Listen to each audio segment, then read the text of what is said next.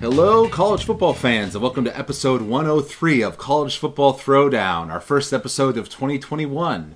I'm your host, Alex Schmitz, and today I am joined by my dad, Peter Schmitz. Hello, Husker fans and college football fans. It's it's good to be back and doing a podcast. That's right. You might be able to hear that we're doing this in person. We're actually in Traverse City, Michigan right now, visiting my folks uh, for the past week. And we just got back from our own little uh, beer tour, going to a couple different bars that we wanted to see out of town. So, uh, n- no beverage for the podcast tonight, but uh, we're still in good spirits. That's right. That's right. We pre we did some pregame. That's right, to make sure that we're ready. And for those of you who may be listening to College Football Throwdown for the first time, uh, we are a college football podcast done by the father son duo by college football fans for college football fans.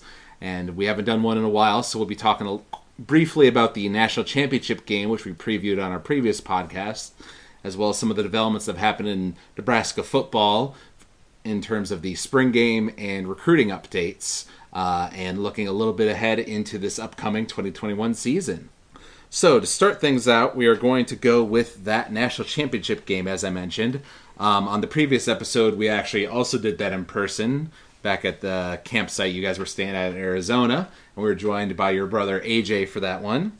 And so we all gave our traditional predictions for that national championship game. Uh, I predicted that Alabama would win uh, 38-31 over Ohio State. Uh, you predicted 38-24, and AJ predicted 42-34. Uh, so I thought it'd be the closest, and I guess that means I lost because the final score ended up being uh, Alabama 52 and OSU 24. so a little more lopsided than any of us were Any thinking. You said you got, Got 20 24 right. You got 24 Got right from State's. OSU. Just needed a couple extra touchdowns for Alabama. Um, and that was a weird game, as you recall, because um, their star running back, um, Sermon, Trey Sermon, Yeah. literally ran the first play of the game. They got the Got ball, hurt. got hurt immediately, was out, and it was already like, oh shoot, like they need every weapon they can get. Right. And uh, they Just just, lost there were one of their there were just players. a few pl- uh, a few things that happened there in the first five minutes of that game that just spelled doom for Ohio State's real opportunity, and they never were able to get back up off the mat. I mean, they got knocked down by those unexpected events, and then boom, uh, you know, it was just steamroll after that. It really never seemed like it was in doubt. So Yeah, yeah, yeah. Well, it was so the first. That's right. The first quarter, uh, it was tied up seven to seven. True. But wasn't there some sort of thing that you had mentioned at the time? I remember somebody somebody had said like, "Oh, it's uh, it might be seven seven, but like we figured them out, boys. Things are going to be fine." Right, yeah, exactly. And yeah, from there in the second quarter, they uh, ended went into the halftime up 35-17 and yeah, they just kind of controlled the whole second half. You know, Right. OSU really couldn't get anything going. They really couldn't, and uh, and Alabama was just doing their thing, and probably could have named the score a little bit. You know what I mean? Like if they had really wanted to push some things offensively, they probably could have put some more yards on them, more points on them, but they didn't need to. And you know that's typical Nick Saban style. That that once he is confident he's insecure of the game, then he he basically shifts it down a gear and and just tries to grind the clock and finish the thing off and just be done with Right. it. Well, an interesting note I'm reminded looking back at this, um, there uh, Alabama was actually the only team with a turnover. They had one fumble. Right. Uh, Ohio State had no turnovers. Um, and their rushing yards were equivalent, 147 to 157. Right. Uh, but passing is where Alabama was just killing them. It was Yes. 464 versus 194. Right. uh, which added up to 621 total yards of offense for Alabama and 33 first downs. So, Yep. yep, It was control of the football game for sure. Yep. And even though, like you say, I, I mean, they, they they didn't have to run it so much because they were passing it with such effectiveness, and uh, that's what they did. yep, yeah. And I guess yeah, they probably went to the rushing later on just to wind down the game because Right. it was over at that point. Right. Um, so yeah, disappointing from a spectator perspective, and of course, all of us predicted that Alabama would win. It was obvious that they were the more talented team, um, but Ohio State had you know surprised everybody with their not just upsetting Clemson but blowing Clemson out. Right. So that I think kind of gave people some hope, like whoa, well, maybe they really can do this, you know. But like I said, losing Trey Sermon right away, and they had other injuries. Their quarterback was kind of was they- not hundred percent. Well, and they had some offensive and defensive linemen who were uh, out because of COVID. If I remember correctly, there was like true. eight or ten players that were unavailable for the game. Not all of them starters, but but certainly a lot of contributors. Um, so that that had a huge impact even before the game was started. Yeah. So A Nick weird- Saban wins another one. Well, and a weird year, right? Just Well, a weird yeah. year overall. So I'm not. Um, this is one of those things where you know the, the national championship. Yeah, I'm sure because it's Alabama. You know, it's going to count no matter what. But but uh, but it's one of those years where you just kind of check it off and move on. And I'd like to think that that uh, also applies to Nebraska. Let's hope so. Let's hope so. Uh, speaking of the Big Red, um, we had our spring game. Uh, when was it now? It May was- first, I think it was. That's was. correct, May 1st. So about a month and a half ago now. And uh, the score for that game ended up being White winning 21 to 20. The White team kind of had a scored on the last play of the game. In fact, it was right. an extra play. Uh, Scott uh, allowed them. The clock had had expired in the official game, right? Uh, but because they had had this marching down the field opportunity, Scott made the decision to go ahead and let them play one more snap, and uh, they scored a touchdown. yeah. So from that perspective, it was exciting. It was Yes. fun for the fans for sure. Yeah. Um, and this spring game had some kind of unique rules in that it was fully touch, touch only, no tackling for the first, First half half, of the game. Uh, primarily because we had had a recent kind of spat of injuries from some important players, so Right. they're being a little more cautious. Right. Uh, they they you know the way they describe it is that their spring practice had been very physical. Uh, they had accomplished and, and seen a lot of what they needed to see.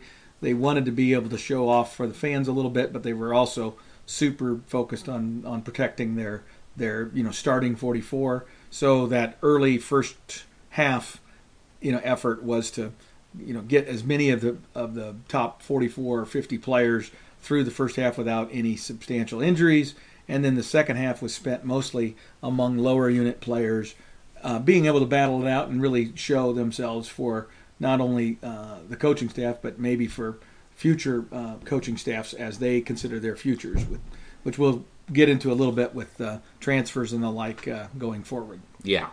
Um, and obviously, we could go over like the stats for the game, but those don't really seem too important because it's all our same team. Uh, so I'd rather kind of focus on the players that stood out to us from the game. Right. Um, one that definitely stood out to me was uh, Yance, who had nine rushes for 63 yards. Yep. Um, and uh, the thing I don't think those numbers reflect is that uh, some of those were good runs. You know, like where he. Uh, where he was earning the yards yeah, he was earning the yards, you know, and maybe like, you know, if he had been able to break one more tackle, he would have been off the races, kind of thing. Right. You know.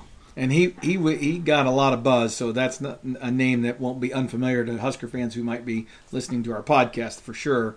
Uh, uh, but he is a he's a guy that we kind of got, um, you know, because of some relationships uh, that some of our coaches had with some schools down in Florida. Um, he comes to us as a walk on, but he he has the potential to be a, a scholarship level type talent, um, and so we are really lucky, blessed to have someone like that. But he he showed that he uh, needs some work. Um, he uh, he's going to have to prove that he can block in all those passing situations that occur in Scott Frost's offense, and he also needs to develop more stamina because even in the spring game with the fairly limited number of carries he had in that, there were times when he needed to uh, either take himself out of the uh, off the field or um, just uh, uh, did not perform as well when he had to do things in back-to-back plays, that sort of stuff. So he's got some, um, you know, Endurance. workout endurance issues that he needs to work through uh, before he's going to be the kind of player that we would want to be a a, a, a guy that our coaching staff would have confidence in that could be a every down kind of player. Uh, but I would agree with you that the running backs in general, I think we saw flashes from a number of guys that are potentially capable of being very good, um, you know, solid uh, running backs. Did anybody just absolutely splash and and be like uh, you know uh, Mo Washington was a few years ago, where it was so obvious the talent that he had? No, I don't think we have anybody like that. But I think we have a stable of running backs that are pretty solid and salty, and uh, and are maybe better uh, physically uh, ready to do the, uh, um, the the rigors of the Big Ten. Yeah, and the the other kind of leading uh, rusher on the other side of the team, on the red team, was Marvin Scott, who had 11 rushes for 75 yards.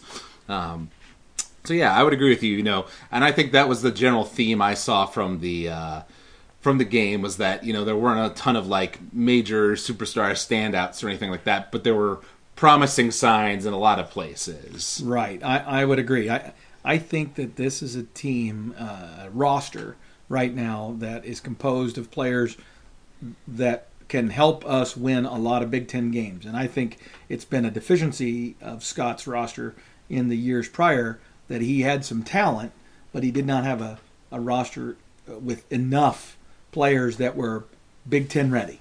And that's the key for this season, I believe, is how many of those guys that appear to have gotten themselves in a position by both their maturity, their physical, um, you know, stature and, and, and, uh, and recruiting and such, that we now have a team that looks and feels and appears to be an NFL, uh, I mean, a uh, Big Ten caliber football team.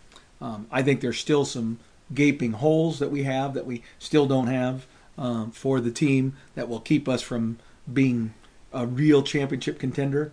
But uh, uh, I think that's a team that will allow us to be competitive in almost all of our games. Mm-hmm. Uh, then switching to the quarterback play, of course, everyone's eyes were on Adrian uh, coming out again in his senior year now, and he only played in that first half, which was touch only, like we mentioned, um, and he ended up uh, throwing it uh, 12 times for out of 20 attempts uh, for 127 yards with one interception. Um, and that one interception was an ugly one. Yes. Uh, so you know, my opinion of it of Adrian's performance was basically about average in that you know he had some nice nice throws. He also tucked it and ran it, you know, for some first downs and some good situations. Um, but then he also had the occasional uh, pass that just totally missed, or you know, where he threw it into uh, bad coverage, like in the case of that interception. Right. I, I would agree with you that that Adrian did not splash in some huge positive way, although I think he did on his running skills, which leads me to the conclusion that you know he was quite banged up at the end of last season, and it seems that he has leaned himself out a little bit. He's a little lighter than he he appeared uh, the previous season. So um, uh, I think I, I liked what I saw with regard to his running skills. I felt like, for the most part, his decision making was okay, but he still showed, uh, particularly in the case of that interception that he threw. Uh, just a, a, poor combination of decision and physical de- delivery was a problem. So, um, yeah, I, I, I, you know, is he good? I think he's capable of being a very good quarterback for us. But I still am concerned about ultimately, is he going to continue to be that bad decision maker who basically is good for two to three turnovers every every game?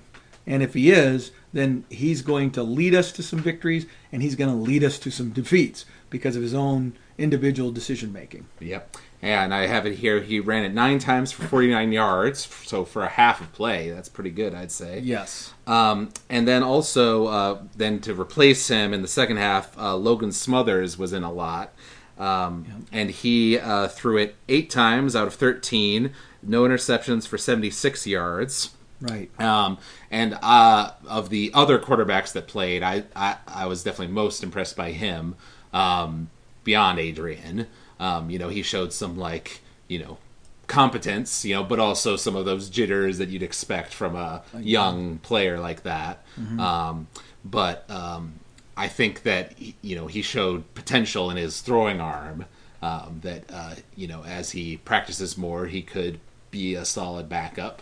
Yes, and and it's interesting because he he represents the the the, the type of quarterback that Scott was initially recruiting um, uh, to Nebraska, and now I think they're kind of changing their direction on that. And uh, um, the young freshman who had come in early, Har- Har- Haarberg, I'm, I'm messing his name up, but but uh, he's he's the young young fella that's from the state of Nebraska, but has a heck of an arm, and he showed some great arm strength in, in his uh, you know performance during the spring game. But he's not the running athlete that Luke or that uh, Smothers. Smothers. is, uh, or uh, Adrian was, or Luke McCaffrey was. So I mean, those it's a kind of a contrast in styles that we're seeing transition. I think it's Scott recognizing that he needs to get uh, some quarterbacks in his stable of options that are really good throwers that they can that has the accuracy to deliver all the passes that they need to to do in that offense. Yeah, uh, Haarberg he threw it. Uh, he completed nine passes out of 23 with one interception, so mm-hmm. not a great completion rate, but right. he got 120 yards on those nine passes. So, right. like you say, prove that he's got some strength. He does on that arm. Yes, he does, and uh, and he's again that's a that's a guy who is supposed to be going to prom this spring. So I mean, he's a young boy, boy that or young fella that's gonna just keep getting better. Mm-hmm. Uh, we didn't get to see him much in the game in terms of uh, switching to receivers right now. What were your thoughts on what we saw of Omar Manning? Because I know he's gotten a lot of talk in the build-up. Right. I, I thought Omar played well at times. Um, he did drop one ball that uh, um, mm. during the game that that really was very very catchable and would have would have certainly excited the crowd had he been able to finish that play. Um, yeah, so I, I think he's one. a guy that that has amazing physical skills, but but I think he's still uh, very much a work in progress in terms of having the mental toughness and stability uh, to be a consistent performer, especially in crunch situations. You know, I, I, until I begin to see him make great catches in critical situations. It's one thing to make that spectacular catch against a lesser team uh, in garbage time or in a game where you know you're pretty comfortably the superior team. It'll be another thing when he's playing against an Oklahoma or a Michigan or you know heck any of the Big Ten teams really. Um, and it's a critical third down. We need the first down. Is he the guy that can catch that ball? And mm-hmm. if he's doing that, then then I'm going to be very excited about you know where he can lead because his physical skills are off the charts. Mm-hmm. Yeah, and uh, switching to the defensive side of the ball, um, obviously the game was back at the beginning of May, so I will admit I, some of the details are fuzzy, but I remember there being some, you know, like knockdowns of passes, and you know the defense seemed like they were, you know, getting excited when somebody on the team made a good play and things like that. Um, so you know because there was quite a few times where you know like the red team would get a drive going and then kind of get stopped and then either punt it or they brought out uh, the field goal kicking team. Right. Um, so, what what were your takeaways on the defensive side yeah, of the ball? I, I would say that the, the, the, takeaway I have on the defensive side is that we we demonstrated in that spring game that we have more depth than we've had in a long time. We have some tremendous size and depth along our defensive line. Um, I think we have some still some major issues with pass rushing both out of the outside linebacker and the defensive end position. I think we have some good, solid players at those spots, but we have no difference makers. We don't have a guy that's going to be remarkable in terms of pass rushing and that sort of stuff. I mean, uh, uh, there are a few guys that that flash a little bit that way, uh, but again, until we start seeing it in in consistent fashion this fall, I would say that all uh, what I am confident is is that our defense will be solid against almost everyone we we play. Um, but we need some guys to rise to that next level over these. You know, this is going to be a, a great period of development for them because of when spring practice ended, and then all the way until the first game. They've got a lot of time to you know continue to work on their skills, work on their strength and their conditioning and their quickness, and we need them to emerge in the fall ready to be difference makers. Mm-hmm. Totally agree with that. Um, you might have noticed, and to the Nebraska fans out there, this will probably be old news to many of you, but we didn't mention certain names like uh, Luke McCaffrey or Wan'Dale Robinson in this spring game breakdown, and that's because both of those players, along with a few others, have transferred out of the program. Um, McCaffrey was, we kind of knew that that was coming because he is dead set on being a quarterback.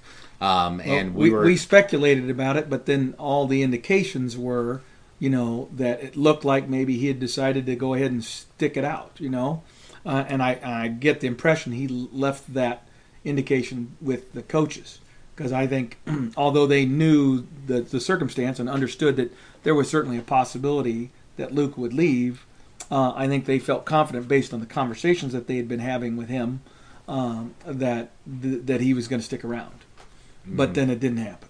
Right which is obviously a bummer because clearly Luke's a, a great athlete, very fast, and we were, were, able to get some good use out of him in the wildcat formation and things like that. But when Adrian was hurt and we had to bring Luke in as our main guy, he proved that uh, while he's got great legs, his throwing just isn't, isn't yeah, it just isn't at the level we need in the, for Big Ten, you know, prime time football.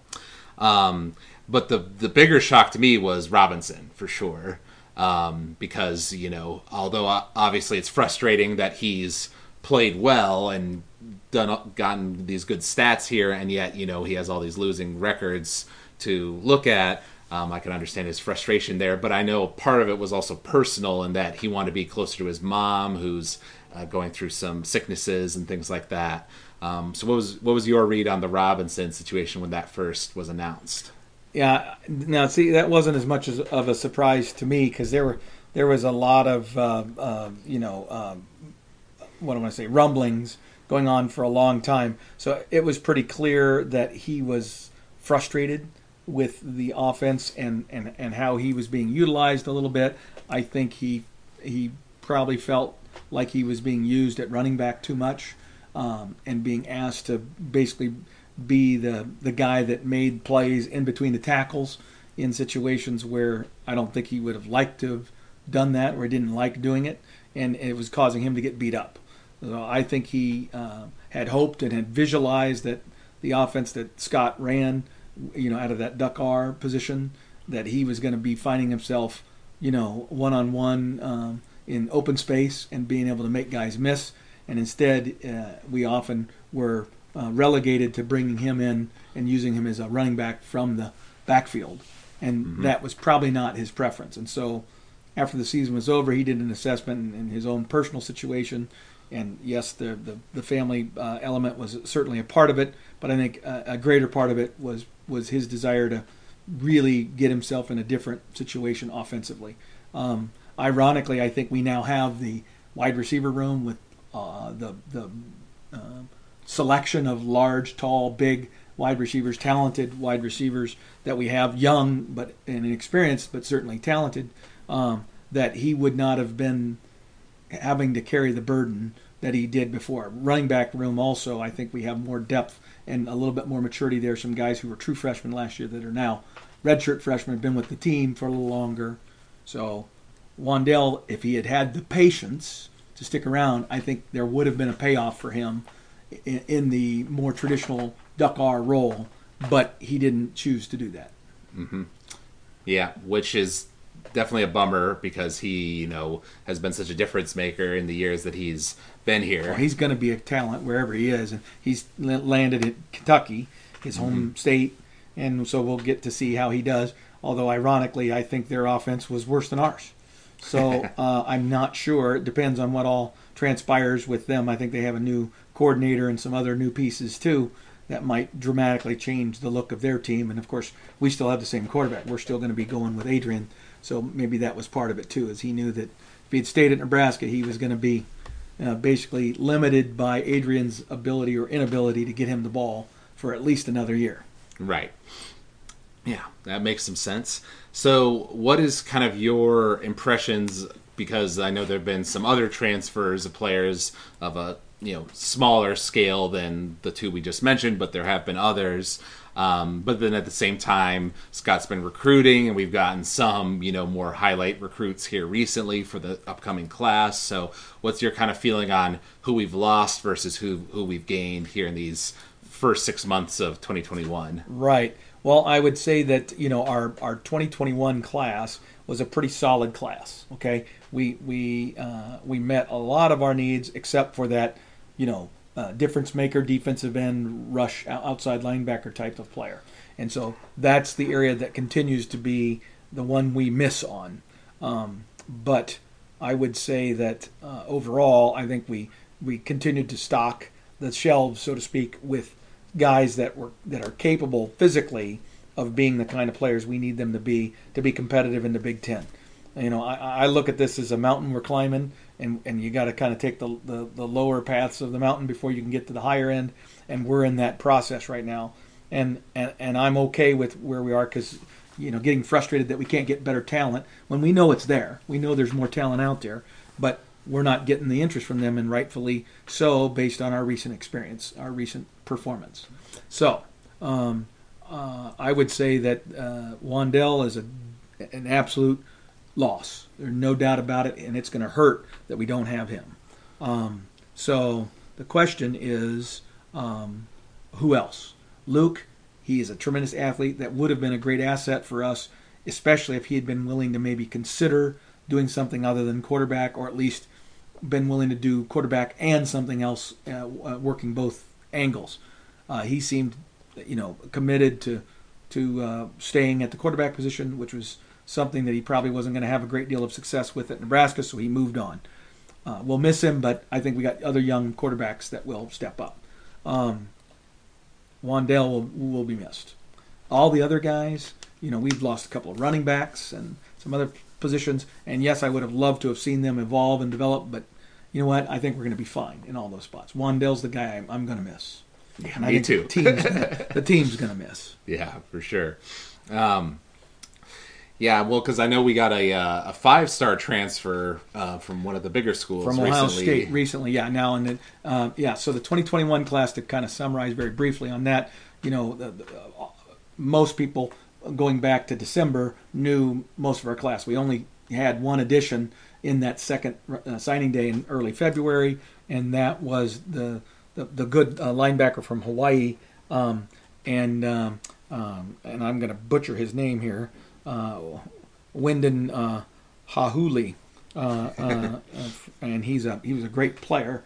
I had a, a, phenomenal film, so I think he's a guy that will help us a great deal um, in in the linebacker room. But uh, that's probably still a year or two away, right? So now we're looking at this class. This class is going to be unique in that because the the senior class last year was so small, we really right now are are, are looking at a scholarship class of maybe 14 players. Now, as more players likely leave the program between now and you know the beginning of fall camp, um, we probably will see that number go up. Um, the good news about this class is we just recently, in the last few weeks, picked up our, our quarterback recruit, and typically Scott has only recruited one one scholarship quarterback per season, and it's always nice to get that guy in the fold so he can peer recruit other players. Uh, we've picked up a couple of nice, good size wide receivers. Um, but this is a class with only 14 in size. You know, you're not going to see five offensive linemen and you know four defensive backs and all that sort of stuff. You're you're, going to have to kind of pick pick a little more selectively, right? So that's what they're doing right now. Um, they're going though with guys that are maybe lesser uh, in perception, right? They're more three star type of players rather than the four star players that we were going after before, and I think that's a, a reflection of the poor performance on our field. Uh, I mean, you, you're just not going to continue to get, you know, uh, rivals 250 type athletes to express great interest in you when you continue to lose football games. And so this year becomes super critical for what happens in the in the remaining years, the next few years. Uh, but I think we have the talent already pooled from Scott's previous years to have a pretty salty team this year. Uh, our bigger challenge then is the schedule we are faced with. very true, very true. Um, yeah, we've talked in the past about how this is going to be a uh, a very important year for Scott just in general because now we've had three years of disappointing losing seasons, and so uh, you know now we have Adrian as a senior quarterback, all that sort of stuff. So this is really the time for the team to come together um, and Scott to show that like his system can work in the Big Ten. Um, or else there might be trouble and we might be getting a new coach. So we'll see. But to your point, um, it is going to be a tricky schedule this year, and I believe we've also said in the past where we might very well have a better team this year, but still have a similar record just because our schedule is so tough. Because one of our non-conference teams is Oklahoma, and we're playing at Oklahoma, which obviously. Uh, as a Nebraska fan, is very exciting just to have that rivalry back, you know, from the good old uh, Big 12 days and the Big 8 before that and all that good stuff. Uh, but from a uh, you know scheduling and win loss record point of view, it's rough because we're almost certainly going to lose that game, um, and so that's another loss on our record. Obviously not in conference, but still might hurt our perceptions. Um, and then we're also playing at Michigan State, at Minnesota, at Wisconsin, and playing home with Ohio State, Michigan, and Northwestern. Right, right. And so uh, we, we, we do have a, a, challenging schedule just in terms of the the um, um, what do I say the East Division trade off that we have this year. You know, includes Michigan State, Ohio State, and uh, Michigan. I mean, that's a that's that's a maybe one of the tougher draws that you could get. Although Michigan State's down and rebuilding a little bit right now too, so we're, hopefully we'll have a shot at that game um, early mm-hmm. early this season. But uh, that's a coach there that has, that beat Scott Frost twice at uh, when he was head coach Colorado, and mm. uh, so uh, I think this guy feels pretty comfortable about his ability to prepare a team for Scott Frost's offense. That won't come as any big shock to him. Um, so, uh, but that's going to become a critical game. Uh, I think the, the, the bottom line is we need to we need to eke out a six and six season. If Scott can do that, I, I think he can begin to build momentum, especially if we get a six and six season that then is capped with a victory in a minor bowl game, right?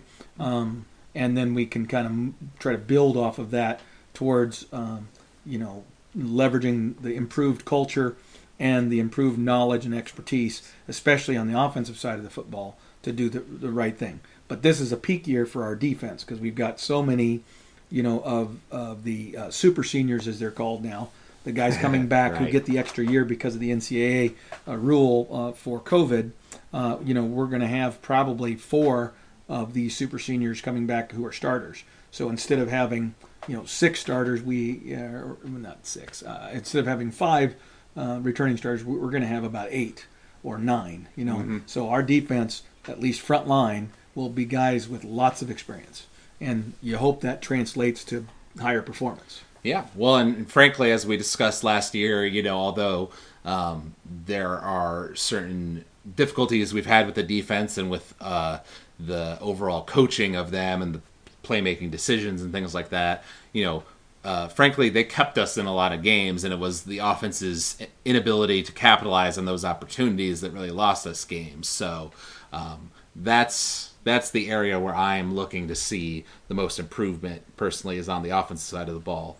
Um, one interesting thing looking at our schedule here is, if I'm not mistaken, we play eight games in a row before we get our bye week between Minnesota and Purdue. Then we get another bye week before we play Wisconsin, which will be nice, which is at Wisconsin. Right. Uh, but eight games in a row with no bye will be a rough stretch because that also involves. But we did that to ourselves. Oklahoma and Michigan State we, and Michigan. We did that to ourselves in part because uh, another change that occurred this season. We remember we were scheduled to play Illinois in Ireland in yeah. week uh, zero, yes, right? Yes, yes. And then uh, we were going to take a week off uh, to uh, help uh, provide some time for the return trip, not have too much jet lag after that. And so then week one we weren't going to play anybody, so we had a we had a, a, a basically a week one week two uh, bye, which made sense when you were travel, traveling over to um, Ireland. But now that you're not, you didn't want that. So then we rearranged the schedule a little bit, and we put in a game in that early season time frame. Um, uh, we still have the Illinois game first game of the year. So we're going to play a Big Ten conference game, first game at Illinois. At Illinois, and then uh, and then the next game is uh, uh, Fordham, and Fordham was the add-on, right? So we added them in so that we could then have uh, a later season uh, Bye. bye week, and it turns out we're going to get two then in that latter part of the season, which kind of makes more sense. You know, uh, the only concern would be if we end up getting really banged up during during uh, uh, preseason practice, and you wished you had a, a early season game to rest everyone, or a week to give everybody a little break and kind of re-get their legs. Um, but hopefully that won't be the case this year. That we won't have that situation, and you know our guys will be there. And hopefully, uh, uh, frankly, a game like Fordham that needs to be a victory. That needs to be not just a victory, but a pretty easy victory, right? One where Mhm. we play a lot of time, put a lot of time to our second and third teamers. Right. And I mean, frankly, uh, that Fordham game is the only one on the schedule that really is like a, you know, we should win this comfortably. Because, like you say, at Illinois is going to be, you know, a They test. beat us last year. Yep. And then Buffalo is a t- very talented team. Yep. Obviously, Oklahoma's very good. And that, Bu- Buffalo's a team that was extremely talented last year, but has lost their head coach and lost quite a number of players, you know, who graduated and moved on. Um, so they're a team that we should beat, especially now that they have uh, a new coaching staff and everything. That all happened kind of late because that coach at Buffalo was hired at Kansas. mm, okay, it was that's a late right. it was a late hire process. So so as a result, um, I would like to think that that was a game we could win. But that new coach at Buffalo is uh, a guy from Michigan staff, so he's going to be familiar with Nebraska, and uh, it, you know again, no surprise there. So so he could uh, take the talent that's been recruited at Buffalo and still make things interesting if we're not ready to play. Yep. Yep. So yeah, and like you say, you know, kicking things off at Illinois against a team that beat us last year, which is a Big Ten game. You know, and so and they more than anyone, they have a new coach also. Um, uh, they fired their coach, hired a new coach, but a ton of their seniors came back, so Mm-hmm. they have like twenty out of twenty-two returning starters.